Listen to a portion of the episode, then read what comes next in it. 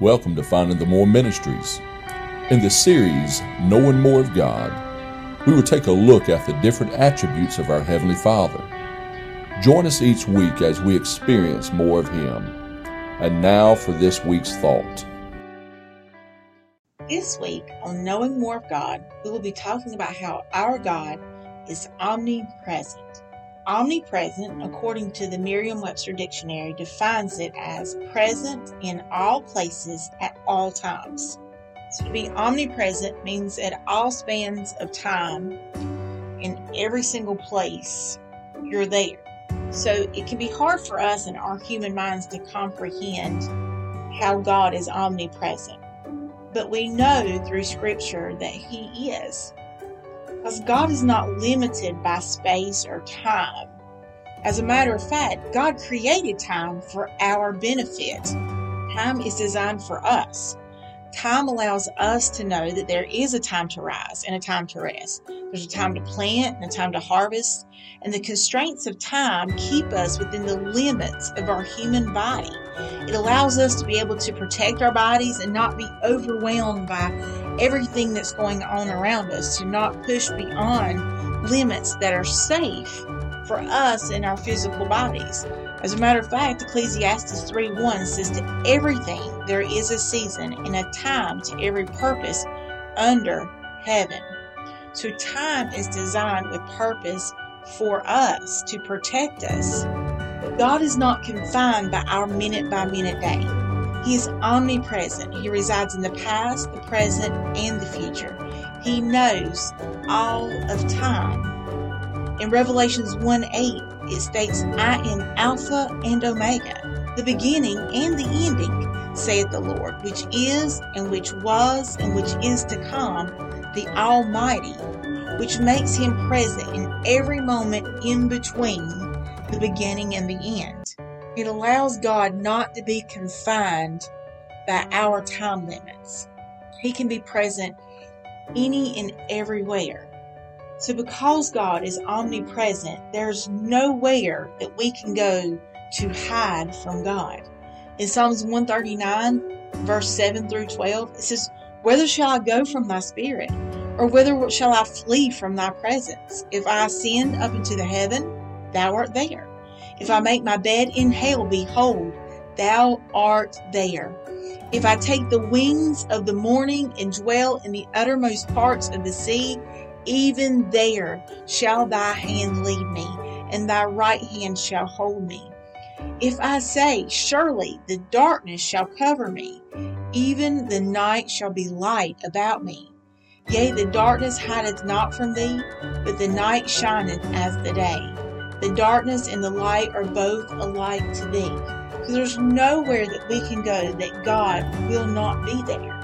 And the great thing about that is if there's nowhere we can hide from Him, then there's also no place that we can go that He will not be there with us. There's no place or any time in which we can exist or be that He will not be with us. In Proverbs 15:3 it says the eyes of the Lord are in every place beholding the evil and the good. He is always there. And the fact that God lives outside our time throughout all time can be very overwhelming for us to comprehend. But it also doesn't mean that God doesn't understand what it is for us to be confined by time. Because Jesus experienced time while here on this earth. Scripture teaches us that Jesus was and is and is to come. And when Jesus came as a babe in a manger, he experienced the limitations of time. He knows what it is like for the day to move too quickly because you still have so much more to say or to do, or more to accomplish, or more people to try to save. Jesus also experienced the day that seemed to never end when he took upon himself our sins and our shame at the cross of Calvary. In Hebrews 4 15 to 16, it says, For we have not a high priest which cannot be touched with the feeling of our infirmities, but was in all points tempted like as we are, yet without sin. Let us therefore come boldly into the throne of grace, that we may obtain mercy and find grace to help in our time of need. So while God is omnipresent, He's everywhere at all times. Through Jesus, He is able to understand what it means to us to be confined by that time. And I think that's just amazing that not only can He be in all times everywhere, but He also can have an understanding of what time means to us. In 1 Kings 8 and 27, in this part of scripture, Solomon has built the temple. He, he's dedicated this space to God, for God. And after he's finished the building and he's standing there at this magnificent temple, he prays. And in his prayer, he acknowledges that there is no place that can contain God because he is beyond even earth, so that nothing can ever fully contain God's presence. In 1 Kings 8 27, Solomon records, But will God indeed dwell on the earth? Behold, the heaven and heaven of heavens cannot contain thee. How much less this house that I have builded? Solomon knew that in all the glory of this magnificent temple that he had built for God's presence, that in no way could it possibly contain how big God was, because he was so much more than what could be contained in any building or any space here on earth. In Titus 1 2, it says, In hope of eternal life, which God, that cannot lie, promised before the world began. So before God created the heavens and the earth, we have an eternal hope. And that eternal hope comes because our God is omnipresent. That's what allows Him to hear every one of us as we pray.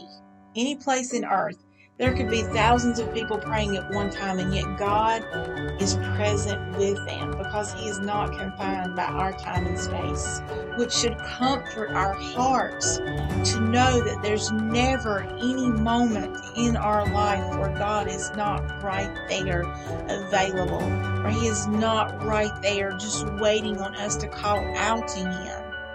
So to know that God is omnipresent such an overwhelming feeling of hope to us all. The Finding the More family would like to thank you for connecting with us today. You can find us at www.findingthemore.org or on any of our social media platforms at Finding the More. Our prayer is that you experience the more in Jesus.